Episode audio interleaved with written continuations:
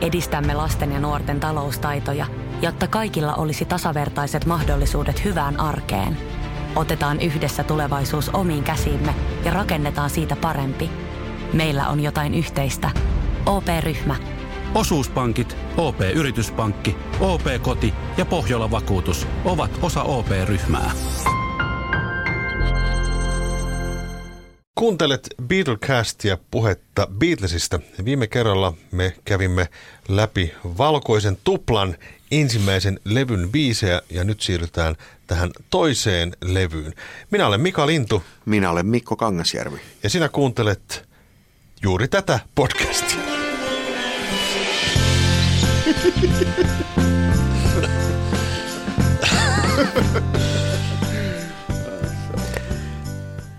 No niin, nyt ollaan siirtynyt tähän toiseen levyyn ja tässäkin on paljon paljon mielenkiintoista materiaalia tulossa. Ja tota, tämä Side 3, tai siis toisen levyn äh, ensimmäinen puolihan on aika rockimeininkiä suurelta osin ja se tulee biisi nimeltään Birthday aloittaa tämän.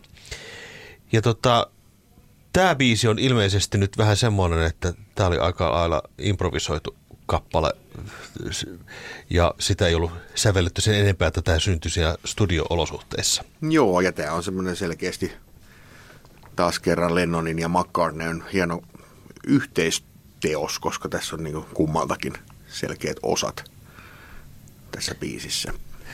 Ja tota, tässä biisissä on tietenkin hauska tämä taustalaulu, jossa laulaa tämmöisiä nuoria naisääniä, niin siellä on jälleen Joko Ono ja Patty Harrison ovat laulamassa Kyllä, sitten, että siellä ovat. Mä oon aina ihmetellyt sitä, kun Makka kritisoi sitä Long and Winding Roadia ja näitä, että Phil Spector pisti tota, kuorot sinne ja muuta, ja sanoi, että kun hän ei olisi ikinä halunnut naisääniä Beatles-levylle. No, halusihan hän. niin, Kyllä. Mitä sä valitat?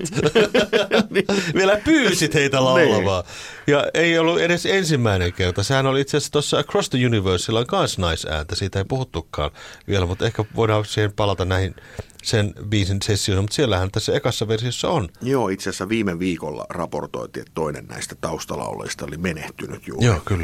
Joo, se on muuten ihan totta. No tästä biisistä ei oikeastaan sen enempää. Tähän on tämmöinen niin kuin hauska ö, biisi ja synttäribiisi. Ehkä haluttiin tehdä vähän tämmöinen Happy Birthday to You uusi versio. Tota, McCartney sitten teki myöhemmin tästä sitten live-versio singlen, joka ilmestyi tuossa 89-luvun 90. 90. Ja se oli siihen aikaan, kun Lennonin olisi täyttänyt 50, niin se Makkan birthday single julkaistiin samoihin aikoihin. Se oli vähän niin kuin semmoinen syntymäpäivän lahja Lennonille. Mm. Seuraava biisi taas pudottaa, pudottaa tota noin niin, pallin alta niin sanotusti. Aluksi ollaan tämmöisissä hilpeissä synttäritunnelmissa ja sitten tulee biisi nimeltään Your Blues, jossa madot nuolevat luita ja, ja tota, ollaan tosi masentuneen kuulosia ja, ja tota, tämä on kyllä ensimmäinen oikeastaan täysverinen bluesbiisi ja oikeastaan ainoa täysverinen bluesbiisi Beatlesilta. Mitä sä oot tykännyt tästä kappaleesta? Mm, silloin alu, alun perin en oikein välittänyt tästä kappaleesta, mutta sitten nyt myöhemmin jotenkin tää on, tässä on tosi hieno soundi ja tämä niin kuin, se yksi osa, missä se liidilaulu kuuluu sieltä jostain vuotaa, jostain rumpumikeistä tai jostain, niin se, se on jotenkin luo tosi maagista meininkiä ja tota, mä, kyllä mä tykkään tästä. Mm. Tämä on yksi niistä biiseistä, mikä mun mielestä parani niin kuin selkeästi silloin tämän uudelleen miksauksen myötä. Se on muuten totta, joo. Se, se basso tekee tähän, tähän aika paljon. Tämä on myöskin Intiassa syntynyt kappale ja ilmeisesti tämä kuvastaa sitä, että John ei ollut nyt tyytyväinen tähän meditaatioon. Hän, John oli vähän semmoinen kaveri, että hän haki aina jotain asiaa, jotain uutta asiaa elämäänsä. Hän jotenkin toivoi, että se meditaatio olisi ehkä jollain tavalla eheyttänyt häntä tai tehnyt olon paremmaksi, mutta se ei tehnyt sitä ja sitten hän niin kuin masentui ja teki tämän biisin. Tämä kuvastaa niin kuin sitä, sitä tunnelmaa siinä kohtaa. No sitten kun ollaan tästä masentavasta bluesista tavallaan päästy eroon, ai niin, ehkä mainitaan se vielä, että hän esitti tätä livenä uh, Rolling Stones Rock and Roll Circus-nimisessä TV-spesiaalissa, joka sitten jäi hyllylle, mutta hän kokosi tämmöisen bändin nimeltään Dirty Mac, jossa oli soittamassa tota Eric Clapton muun muassa. Ja se kuvattiin livenä, ja, joka oli ensimmäinen kerta muuten Johnille, kun hän esiintyi livenä jossakin niin kuin yhteydessä. Ja nimenomaan tämä viisi oli siinä mukana. Tämähän on mukana myös siinä Live Peace in Toronto live-levyllä vuodelta 1969. Kyllä, jossa myöskin Eric Clapton itse asiassa on mukana. No McCartney mennään seuraavaksi ja Matto lähtee alta kappaleessa Mother Nature's Son, joka on hyvin erilainen kappale ja ehkä kuvastaa nyt näitä Intian maisemia nyt selkeästi, että siellä linnut laulaa taas ja, ja tota, ollaan äiti luonnon lapsia. Herkkä, herkkä ballaadi jälleen kerran. Joo, ja tosi hieno biisi. Tämä, tämä jää vähän tuossa levyllä tuolla. Se, mun mielestä tämän biisin sijoittelu on vähän huono. Se on tuolla niin kuin kahden tämmöisen tosi räyhäävän biisin välissä siellä. Että se jää ehkä vähän siellä niiden varjoon, mutta, mutta tota, tosi kaunis biisi ja hienot ne rumpusoundit tässä, to, mm. tomi, kompressoidut tomirummut, mikä tulee siellä välillä. Mm. Ja toi brass-sovitus on kanssa tosi makea. George Martin pääsi sovittamaan Joo. tälle kappaleelle. Mielenkiintoista, että myös Lennon teki tällaisen nature-aiheisen biisin siellä Intiassa, Child of Nature, josta sitten myöhemmin tuli Jealous Guy mutta se oli alun perin Child of Nature eri, Kyllä. eri tekstillä. Voipi olla, että sen takia ei sitten päätynyt tälle levylle, koska se tematiikalta oli vähän samanlainen. Rakastu aina uudelleen. Maistuu aina kuin italialaisessa ravintolassa. Pizzaristorante. Sanotaan nyt vaikka, että yrityksessäsi on päässyt käymään vesivahinko. Siellä on putken väliin päässyt ilma tai muutterikierteet hiertynyt. Vai? Se, että yrittää kuulostaa fiksulta putkimiehen edessä, auttaa vähän. IF auttaa paljon. Tervetuloa IF-vakuutukseen. Öö, seuraava biisi on sitten John Lennonia ja Everybody Got Something to Hide Except for Me and Except Me and My Monkey. Joskus se for-sana on muuten tuossa välissä, mutta Joo. Se, se ei siinä alun perin kyllä ole. Kyllä. Ja tämä on myös syntynyt tuolla Intiassa, tämä idea tähän biisiin, ainakin sanotuksen pohjalta ilmeisesti jotakin, mitä tuo Maharishi Maheshi Yogi olisi sanonut Johnille jotakin siitä, että meillä jokaisella on jotakin piiloteltavaa. Mm. Ja, ja sitten except me, John jatkaa siitä except from me and my monkey. Ja tota, rockibiisi. Tämä on aika, aika tota, hauska. Mä oon tykkännyt tuosta triangelista, joka tekee aika jännän efektin tähän. Niin kuin, aika Joo, harvoin kuullaan rockibiisissä triangelia. Se, se on itse asiassa tota, kreditoitu alun perin, se on Firebell. Joo. Okei, okay. onko se sitten Firebell? No Mikä en mä tiedä, mutta siis semmoinen joku kilistin kolistin se nyt Joo. siinä on. Joo, kyllä, kyllä. Se on, ja se on siinä aika framilla vielä.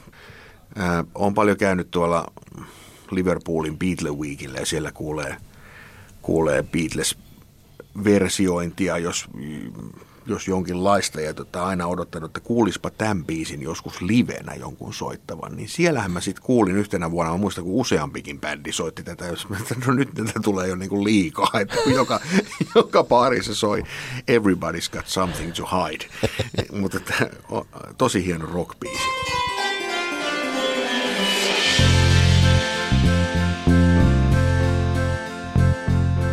Sitten siirrytään yhteen mun lempparikappaleesta joka on Sexy Sadie, joka on tota, hieno sävellys ensinnäkin, se alkaa hienosti.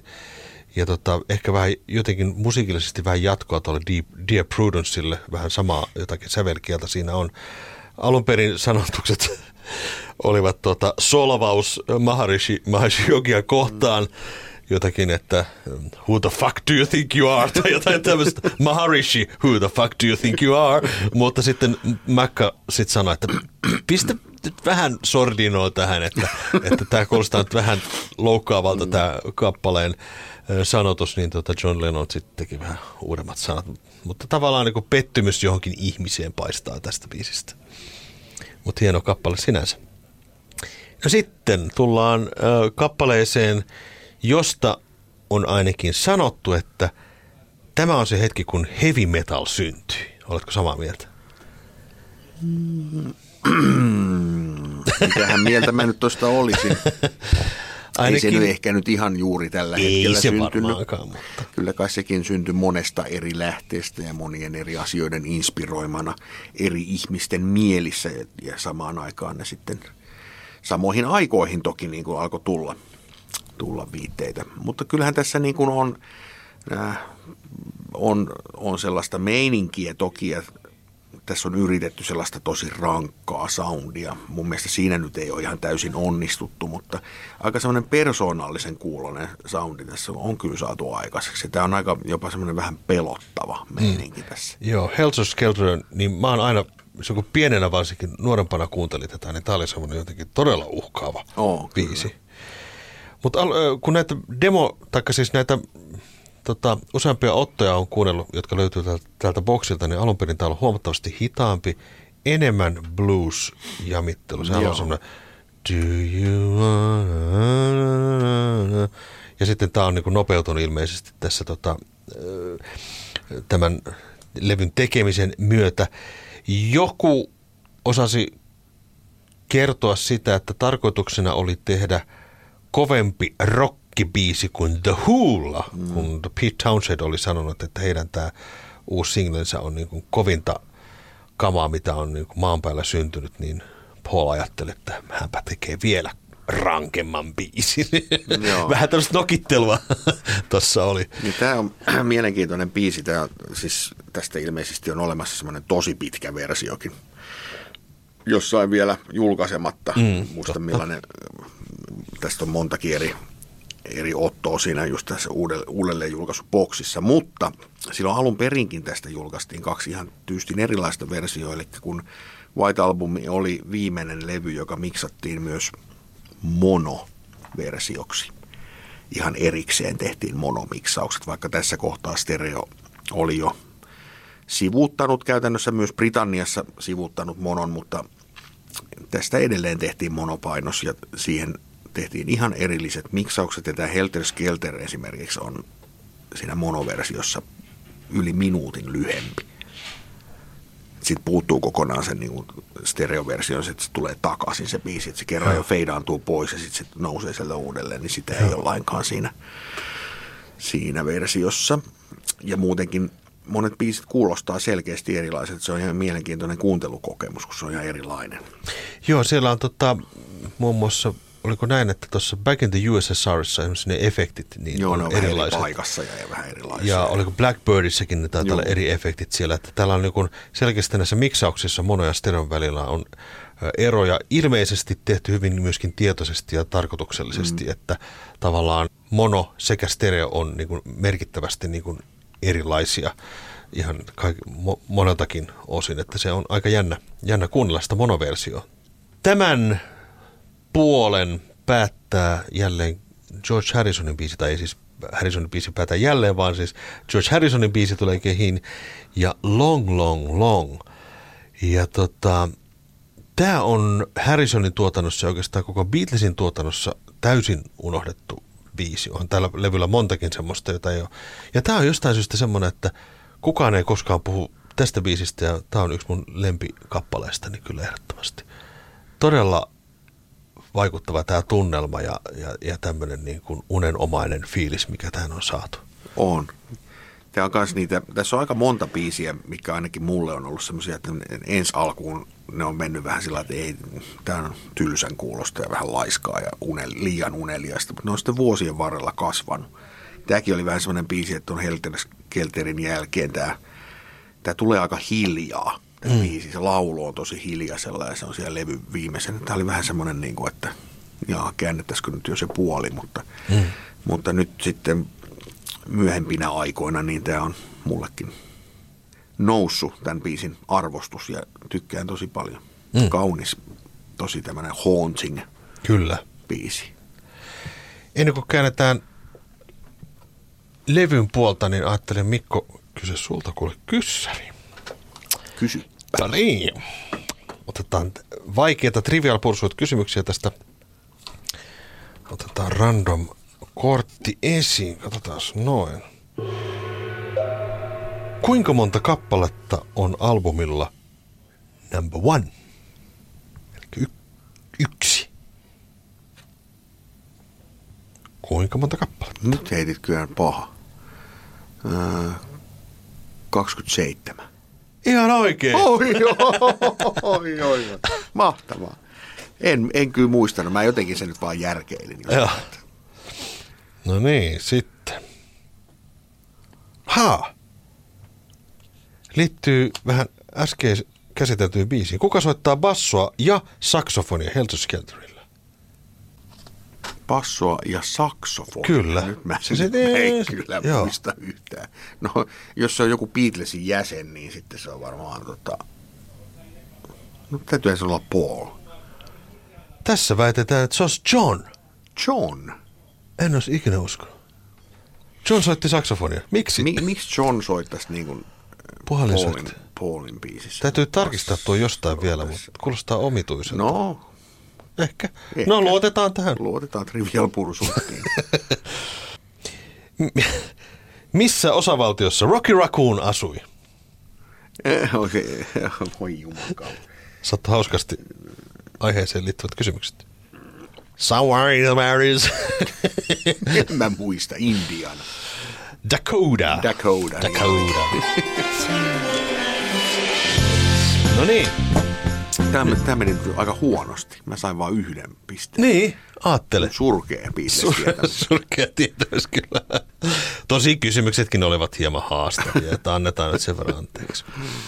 Sitten mennään toiselle puolelle, eli käännetään taas levyä B-puolelle ja sieltä aloittaa Revolution One tuuttaamaan. Mutta tämä kappale on sillä tavalla hauska, että tota, kun on tottunut siihen single-versioon, siihen, tota, joka on siellä Hey Judin toisella puolella, niin sitten kun kuuntelee tätä, niin sitten ihmettelee, että eikö tämä nyt lähekkään liikkeelle. Tämä on tämmöinen vähän niin kuin laiskan olan omainen kappale ja kehittyy vähän hitaasti. Ja toki tässä biisissä niin kuin temaattisesti ö, oikeasti puhutaan vallankumouksista ja juuri niistä vallankumouksista, joita sinä vuonna yritettiin tehdä ja ehkä suunniteltiinkin.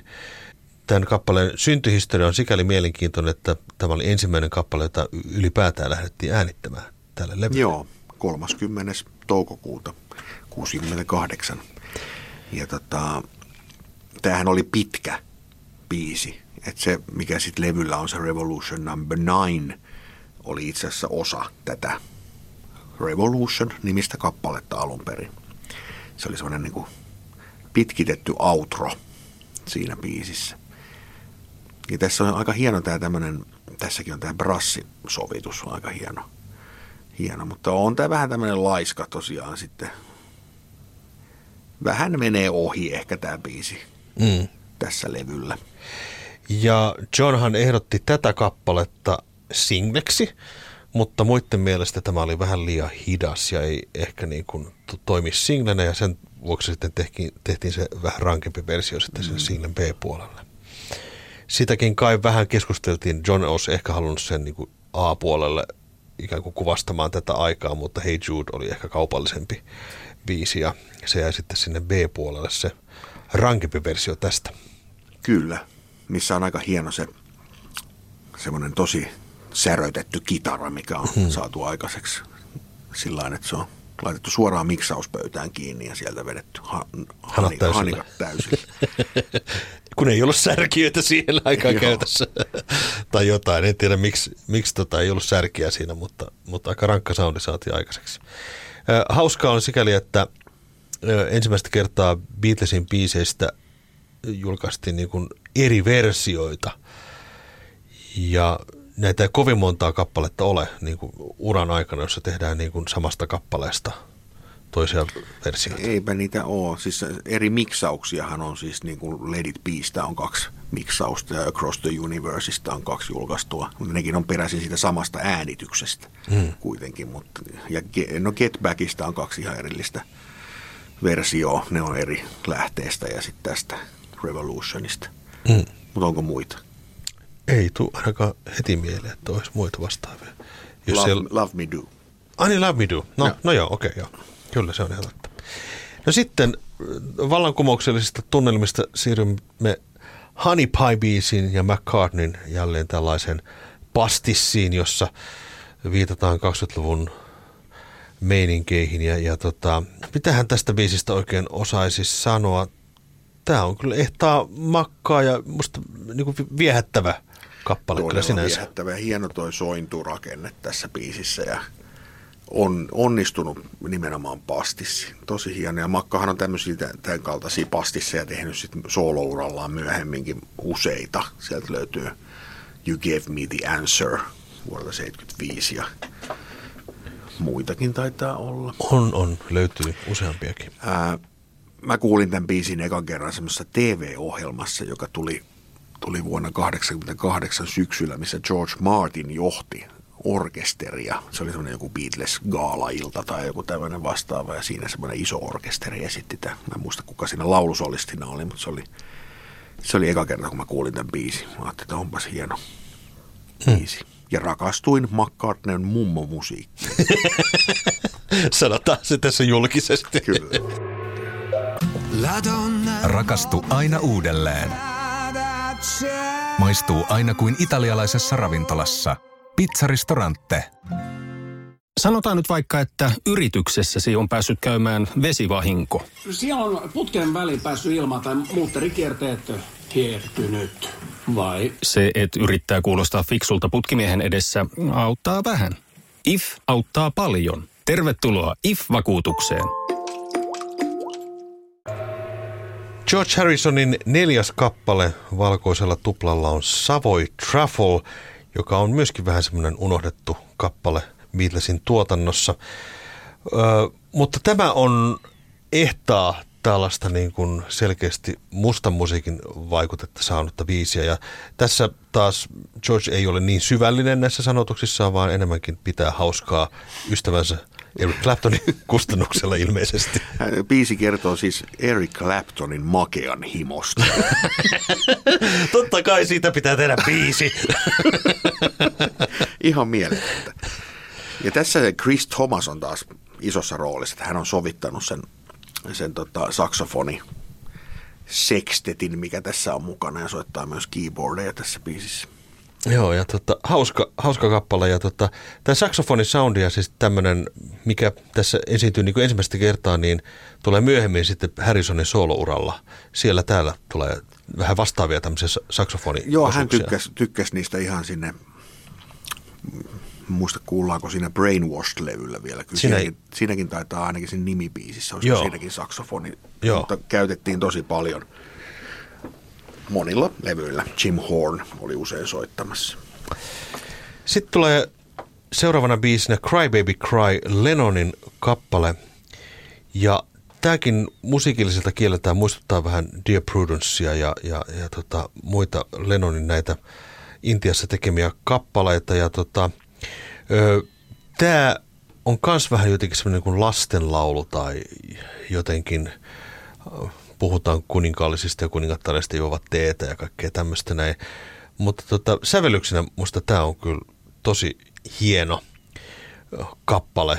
Jotenkin Tämä on, on hyvin, hyvin semmoinen, niin kuin jos, jos tämmöisiä termejä kuin Be- Beatlesgue, Beatlesk tai Lenno, Lennonesgue käytetään, niin tämä on hyvin Lennonesgue-biisi, siis sillä tietenkin Lennonilta itseltään, mutta niin. Niin kuin, että se te, hyvin niin kuin kuvaa sitä termi, termiä, miten se tarkoittaa, niin kuuntelee tämän biisin, niin tässä niitä lennonismeja tulee kyllä. Kyllä, hyvin. useita. Sekä sanotuksessa että sitten tässä Kyllä. itse sävelkielessä.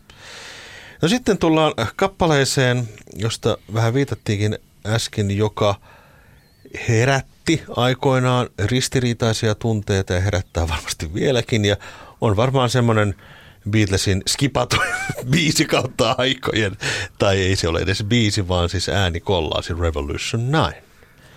Mä osallistuin tuossa vuonna 2015-16 toimittaja Antti Lähteen organisoimaan tämmöiseen Beatles-äänestykseen, missä joka päivä aina, se oli semmoinen suljettu Facebook-ryhmä, jossa joka päivä aina arvioitiin yksi Beatles-biisi.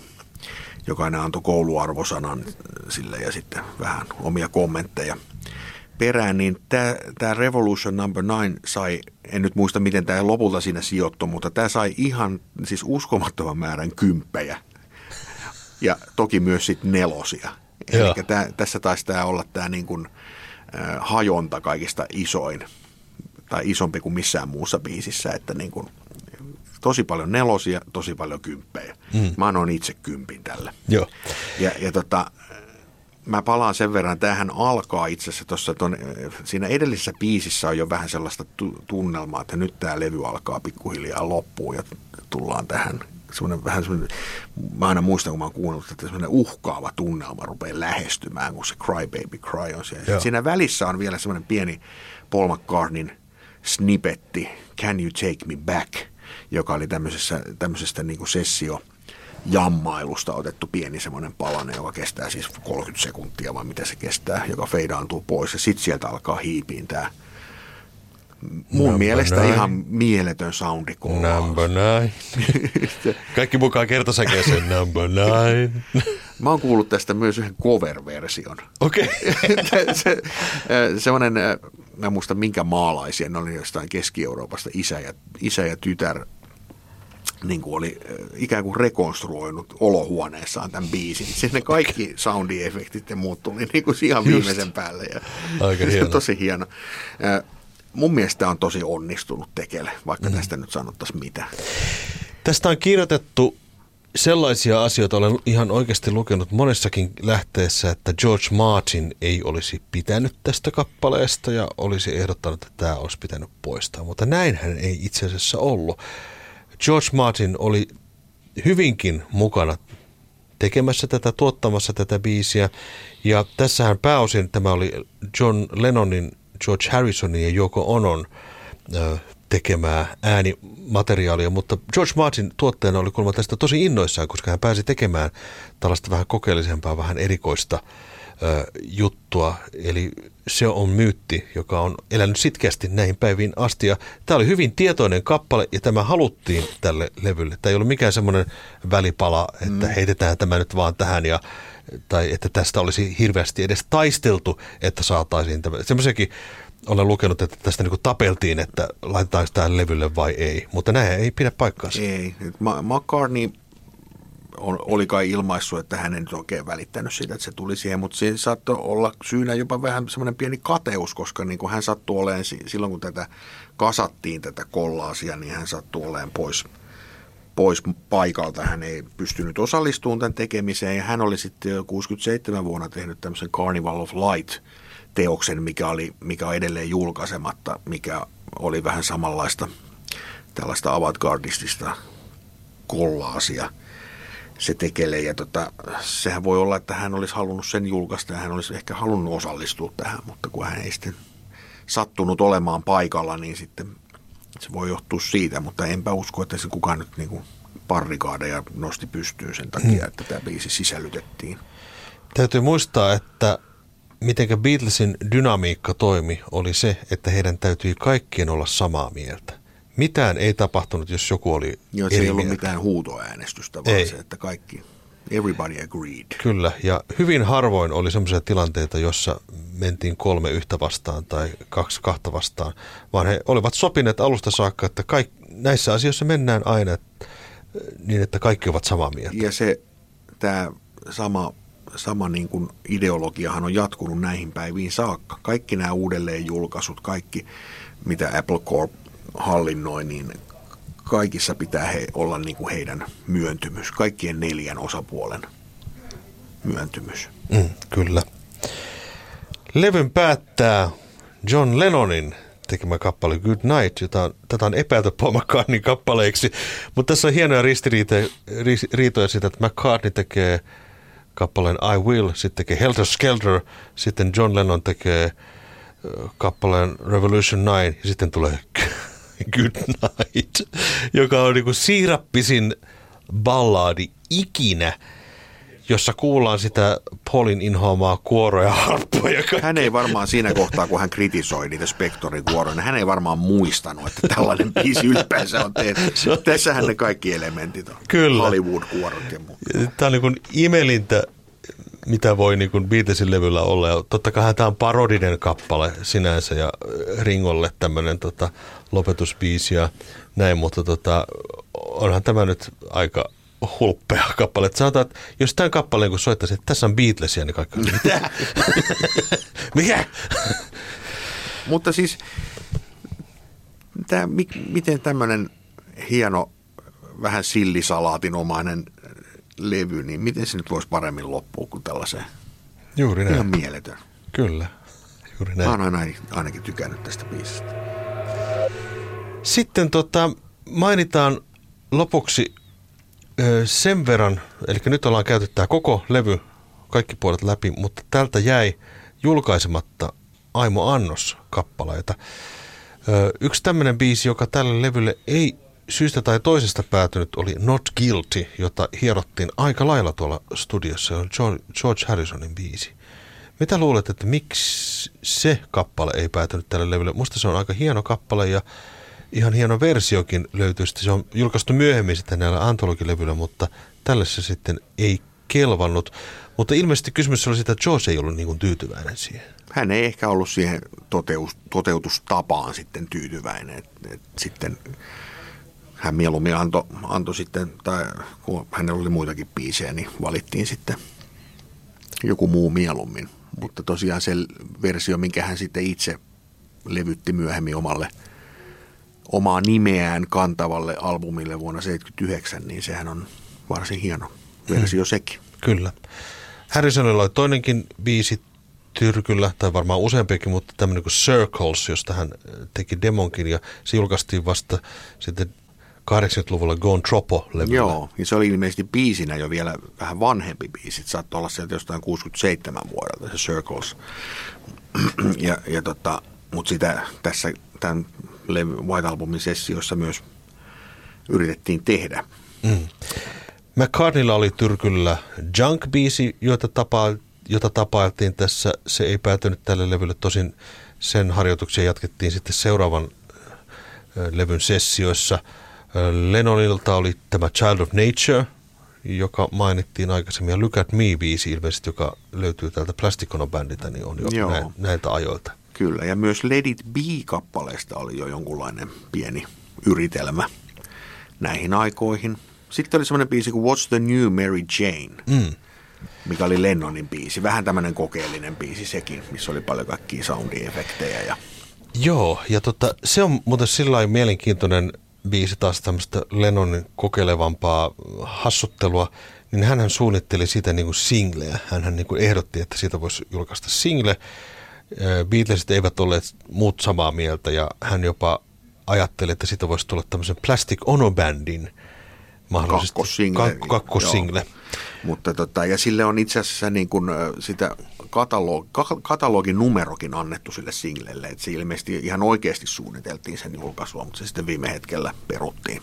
Mm, jostakin syystä. Mm. Me emme kaikkia voi tietää, emmekä haluakaan tietää. Mutta siitä on myös antologilevyllä versio. Kyllä, juuri näin. Eli tämä kuvastaa sitä, että sitä materiaalia oli järjetön määrä ja vielä järjetön määrä hyvää materiaalia, josta sitten muodostui heidän tulevien soolouriensa alku ja seuraavien levyjen materiaalia ynnä muuta vastaavaa. Ja tota, tämä on hieno levy mun mielestäni Beatlesin uralla.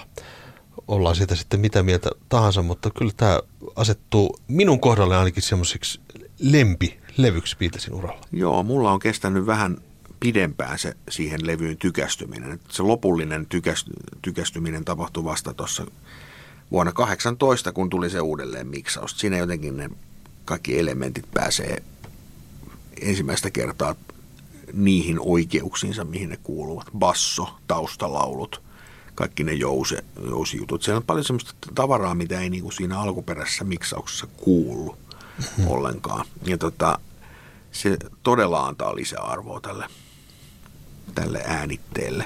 Suosittelen hankkimaan. Ja tota, mutta tämmöisenä taideteoksina hyvin ainutlaatuinen levy. Tämmöistä ei varmaan tehtäisi nykyään tällaista vastaavaa, ellei olla ihan indie-tuotannossa. Puhutaanko levyn kannesta vielä? Totta, siitä on hyvä puhua.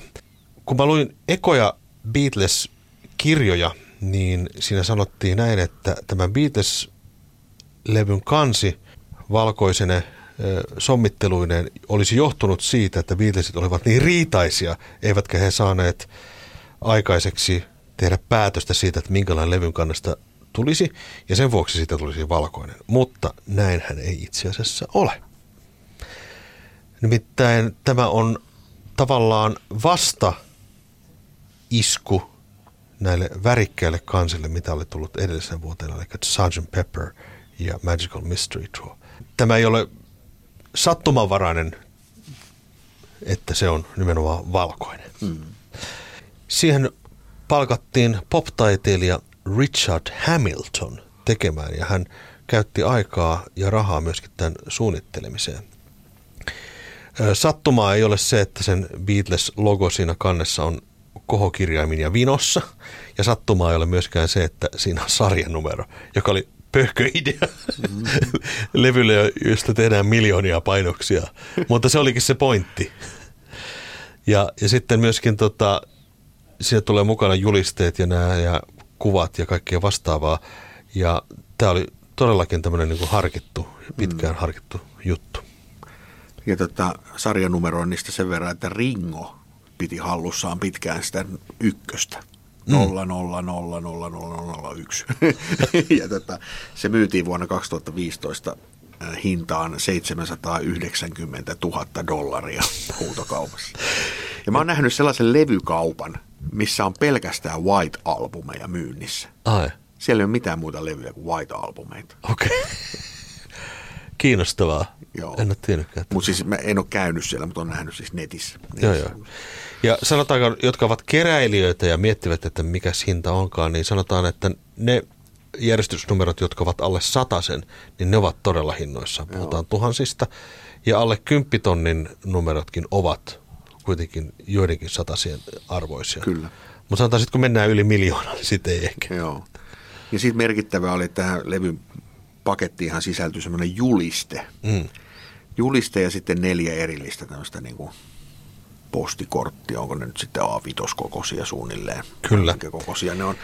Ää, postikortin omasta, josta myös puhuttiin, että sekin niin kuin kuvasti tätä, että Beatlesit esitellään siinä niin kuin erikseen, mm. erillisinä tyyppeinä, kuin mieluummin kuin bändinä. Mm. Ja sekin on vähän ruokkinut tätä ajatusta, että tämä oli Kyllä. tällainen kokoelma soolobiisejä, mutta todellisuudessa asia ei nyt ihan näin ole.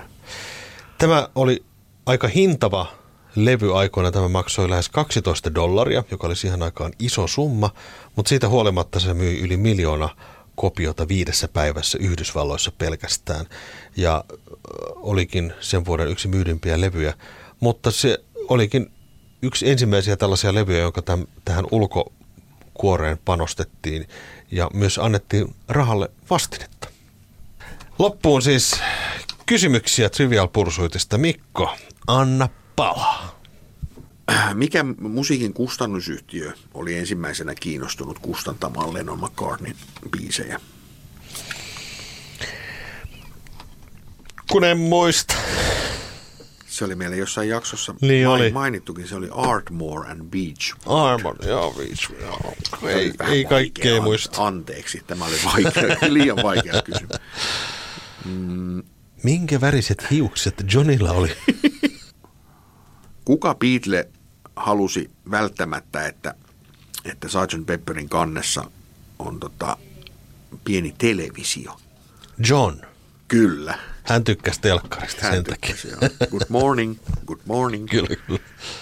Vähän aiheeseemme liittyen, kuka Beatle kirjoitti kappaleen, jonka ää, nimessä mainitaan lammaskoira? Martha, my dear. Loistavaa.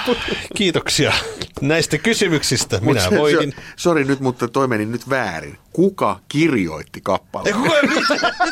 Miten mä vastasin? Paul, Paul. No niin. Hyvä. No niin, se oli tässä. Hei, kiitoksia, että kuuntelit Beatlecastia puhetta Beatlesista. Minä olen Mika Lintu. Minä olen Mikko Kangasjärvi. Ja ensi kertaa.